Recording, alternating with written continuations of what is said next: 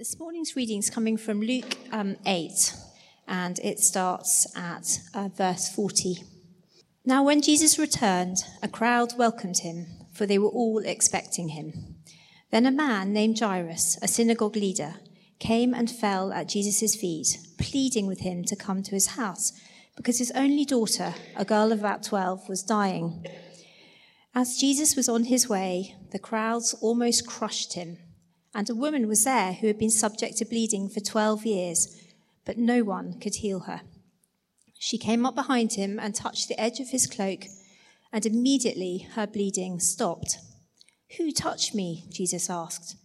When they all denied it, Peter said, Master, the people are crowding and pressing against you. But Jesus said, Someone touched me. I know that power has gone out from me. Then the woman, seeing that she could not go unnoticed, came trembling and fell at his feet. In the presence of all the people, she told why she had touched him and how she had been instantly healed. Then he said to her, Daughter, your faith has healed you. Go in peace. While Jesus was still speaking, someone came from the house of Jairus, the synagogue leader. Your daughter is dead, he said. Don't bother the teacher anymore. Hearing this, Jesus said to Jairus, Don't be afraid, just believe, and she will be healed. When he arrived at the house of Jairus, he did not let anyone go in with him except Peter, John, and James, and the child's father and mother. Meanwhile, all the people were wailing and mourning for her. Stop wailing, Jesus said. She is not dead, but asleep. They laughed at him, knowing that she was dead. But he took her by the hand and said, My child, get up. Her spirit returned, and at once she stood up. Then Jesus told them to give her something to eat. Her parents were astonished, but he ordered them not to tell anyone what had happened. This is the word of the Lord.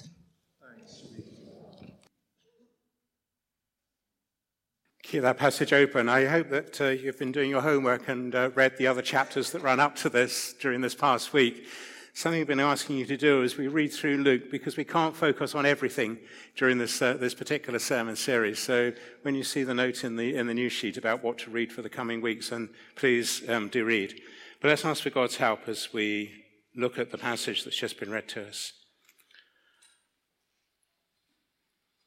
Father, we thank you that you sent your son Jesus to come and to live among us to experience life here, to work with those in his own age and in his own culture.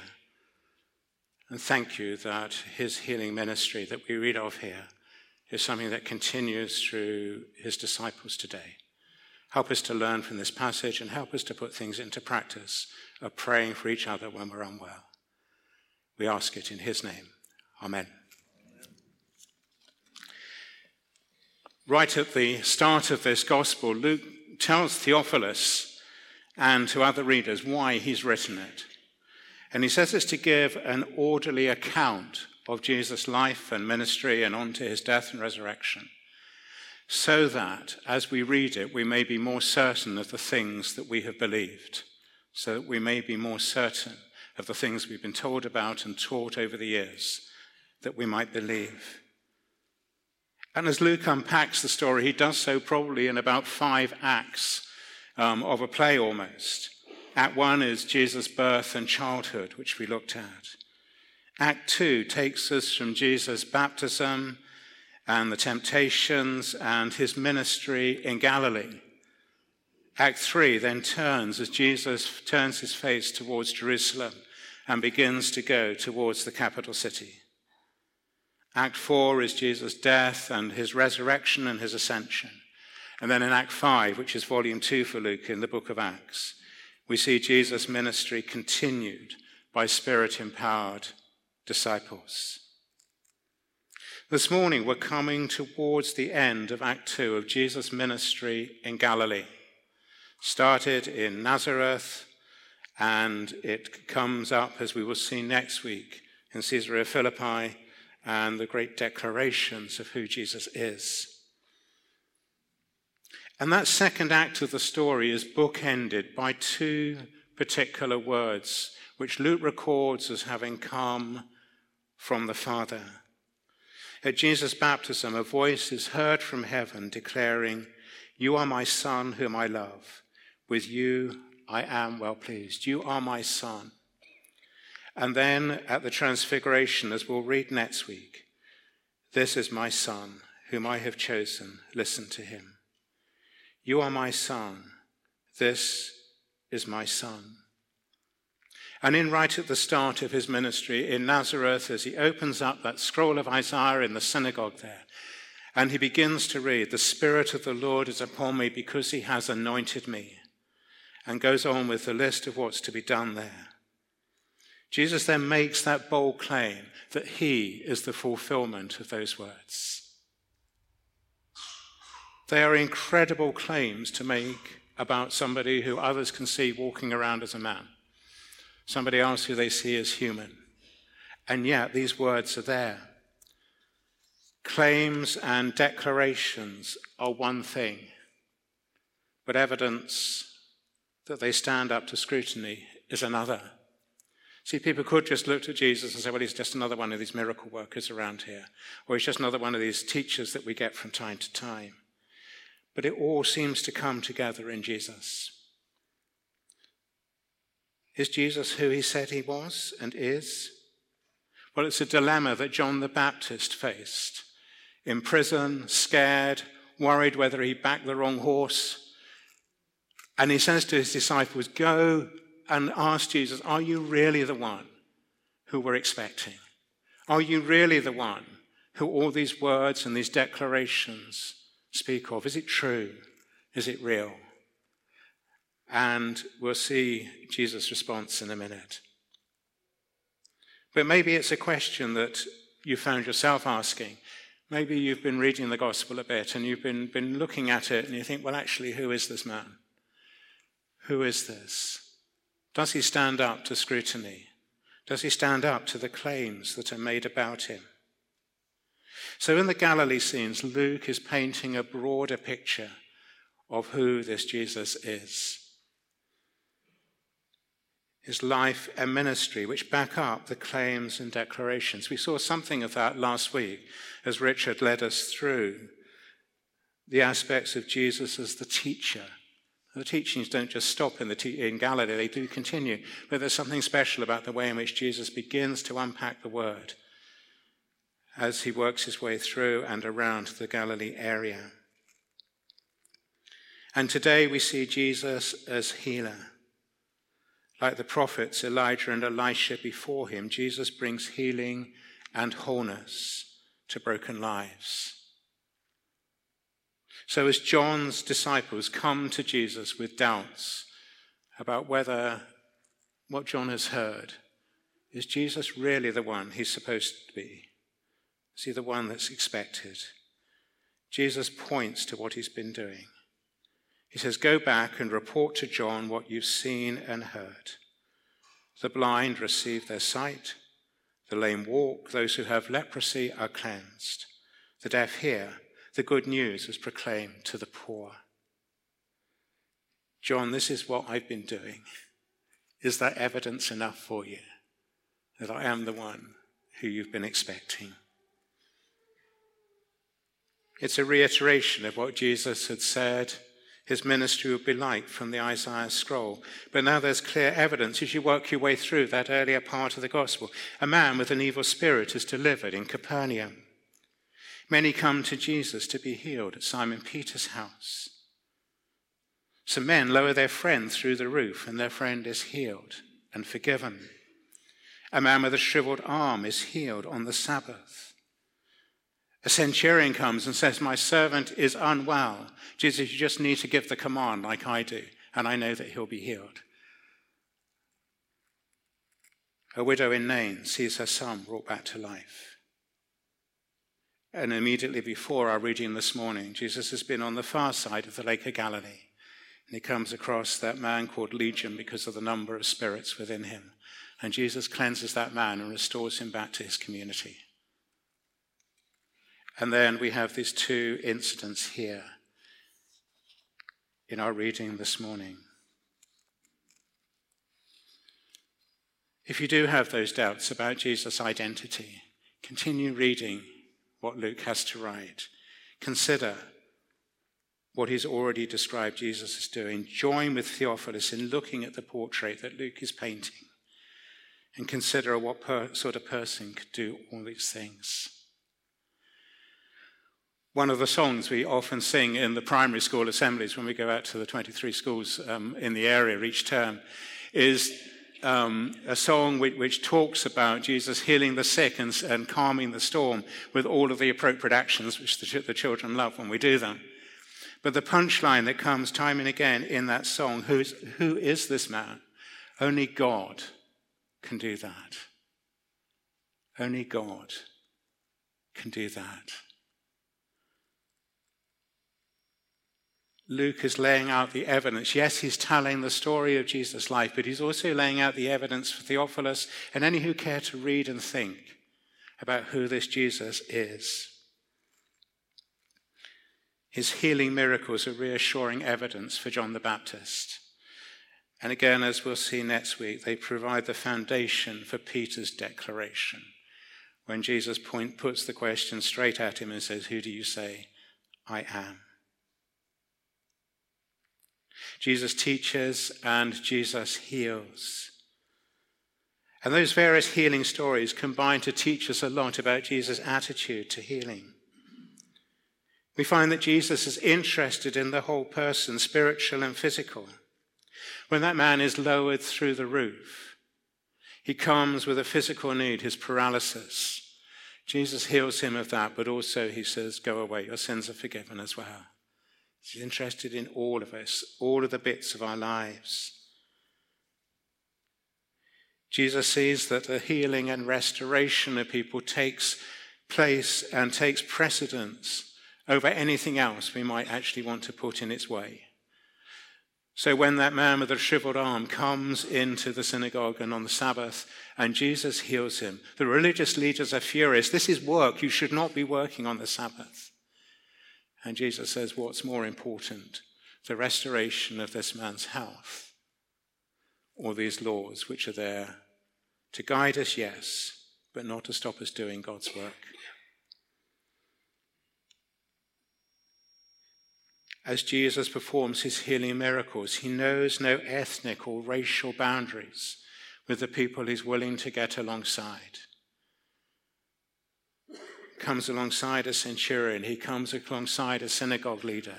He comes alongside Legion on the far side of Galilee, which was sort of seen as over there and outside and another place. And yet Jesus works there too. So there's nobody outside of the scope of, of those who Jesus wants to get alongside to heal and to restore.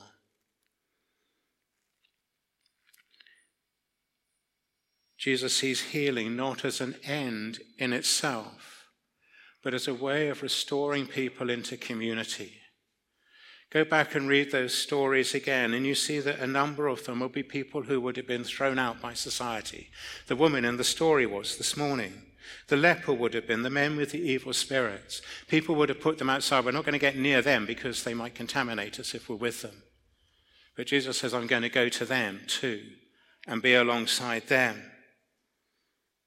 And as Jesus brings healing of their illnesses, their outsideness is converted to being inside. And they're restored into community. In their healing, they are no longer untouchables.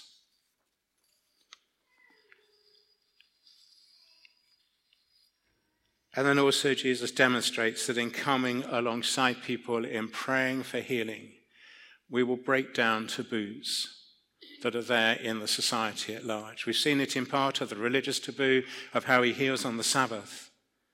But also, he works against the cultural norms that are there. The woman in this story this morning was probably suffering some form of menstrual problem. She was unclean. To touch her made you unclean. Yet Jesus, granted she touches him, but Jesus makes it clear by saying, Who's touched me? And as this woman comes, the crowd would have known who she was. And Jesus puts himself in that vulnerable position by acknowledging that he's been touched by somebody who's untouchable. And he brings her healing. And then when he goes in to see this little girl, again in that culture, to touch a dead body was to become unclean. And what does Jesus do? He takes her by the hand and says, Get up. He breaks through those boundaries that we were put to say, Well, I can't really go there. Talking about this at the 8 o'clock communion this morning. I guess perhaps the nearest example I've got recently of that, I guess, was when Princess Diana went and began to, to speak and to hold the hands of those suffering from AIDS. We break through those cultural norms and those cultural taboos in order to bring healing and restoration. So, the woman in our reading this morning, she's unnamed, but it is a woman that Jesus is healing. She touches the hem of Jesus' cloak. There's a deep trust there. She doesn't have the faith of Jairus who goes up to Jesus and says, Jesus, can you come and heal my daughter? She just says, most quietly, according to Mark, if I just touch that hem of his cloak, then he's going to heal. I'm going to be healed. It's a beautiful picture of trust. The lesson for us here is that the faith that we do have is more important than the faith we don't have. I wonder how often we found ourselves saying, I wish I had the faith of so and so. Or maybe people have said to us, I wish I had your faith. To which my response is, Your faith is sufficient. Whatever that is, however small it is, it's the faith that you do have that counts, not the faith you don't have. See, the woman could have said, I'm not like Jairus. I can't go up and ask Jesus. I'm not going to do anything. She wouldn't have been healed if that was the case. But instead, she says, I have faith that if I touch the hem of his garment, he will heal me. And she steps out and does it. Jairus' faith, I guess, must be tested in a very different way. Um, one of the ways I love to read the gospel is to try and place myself in the shoes of the people that we, we hear about. And think what it must have been like for Jairus. You know, Jesus says, Yeah, I'm going to come along to your house and, I, and I'll, I'll deal with your daughter. And then this woman comes along and everything gets blown apart, and, and, Jesus is delayed. What's going to happen? And then that devastating news as the servant comes and says, Don't bother him anymore, it's too late. I wonder what went through his mind at that point. And yet, as far as we can tell, Jesus' reassuring words to him of, of believe are ones which Jairus is already doing. There's something there that Jairus says, I know I can still trust Jesus despite all of this, despite all that's going on. I can still trust him to come with me. Jairus and his wife aren't put off by the traditional mourners standing and screaming at the door, nor are there scoffing words at Jesus' statement that the girl is, girl is just sleeping, not dead.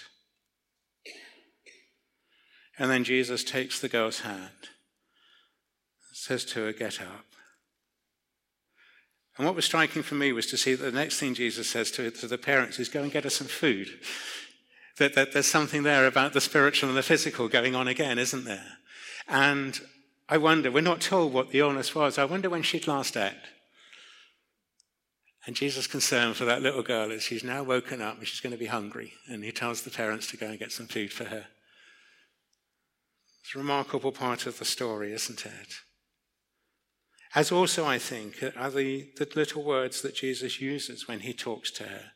He refers to her as my child. My child, get up. We've used words a bit like that with George this morning. When the sign of the cross was made on George's forehead, those words, Christ claims you for his own.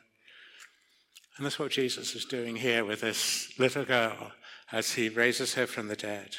And as she tells her parents to go and get her some food, he's saying to her, You're restored. Restored to him, restored to community. It's a beautiful picture of Jesus' healing ministry. Luke tells these stories to help Theophilus and all subsequent readers to better, better understand and be assured of who Jesus is that the claims Jesus made in Nazareth, that the words the Father speaks over him are true. But I think Luke always here is doing something else too. He's presenting Jesus as a model for what he is calling his disciples to be doing. Beginning of chapter 9, he sends them out. His disciples out, and he gave them power and authority to drive out all demons and to cure diseases. He sent them out to proclaim the kingdom of God and to heal those who were ill. And if you move on to Act 5 of the story, in the book of Acts, we find the disciples, through Peter and Paul in particular, doing very similar things in very similar ways to the way in which Jesus brought healing to others. And it's a ministry that's continued in the church to this day history of hospices and hospitals is largely founded on the work of Christians. I've seemed to have been visiting the hospital quite a lot over these past few months for various, various reasons. But it's been great to meet a number of you there in your work clothes and, and just to see the, the presence that you are in that place. It's been wonderful to, to, to see that and to know that healing ministry in that context for those who know and love the Lord Jesus working there. And we continue to pray for you in that work. But it's also a calling for all of us, I think, as well. James urges those who are ill to call on the elders of the church to go and to pray and anoint with those who are sick. And I think it's something that he calls all of us to in our small groups and wherever it might be, to be praying for each other, to put names in our community prayer group, prayer book, so that we can pray corporately as a church. I wonder if you meet somebody who is ill, is it your first instinct to ask them if they, if they would like prayer? Whenever I asked anybody if they wanted me to pray for them, I, I don't think I've ever come across anybody who said absolutely not. Um, maybe it does happen from time to time, but most people will be willing for that. The prayer book phrases that are praying for those who are unwell in body, mind, or spirit, and to be alongside them. So if you hear that somebody is well, jot their name in your prayer diary and make sure you're praying for them each day. At its simplest, that just may mean praying that the person will know God's peace in their situation. I know when I've prayed that, I've come away feeling that's a bit of a cop out. Should I have been praying something more specific? But actually, the number of folk I've spoken to have said that was just the prayer they needed at that time, regardless of whatever else it was they were going on. I know that true from personal experience too. And there will be times, maybe most of them, when we specifically pray for God to heal. When we do this, we're placing the situation in God's hands for Him to answer as He sees fit. Yes, we will have the questions why are some healed and some not? I don't have an answer to that. All I can say is that I know that when I pray those prayers for healing, I'm laying that person in the hands of a loving, sovereign God who knows what's best for them. And for God to do it in His own time and in His own way. That doesn't stop me from praying. It means I continue to pray. Jesus' ministry in Galilee was founded on his preaching and healing in the power of the Spirit. And both activities are evidence that Jesus is who he proclaimed himself to be. But both activities are to be continued today in the life of his church.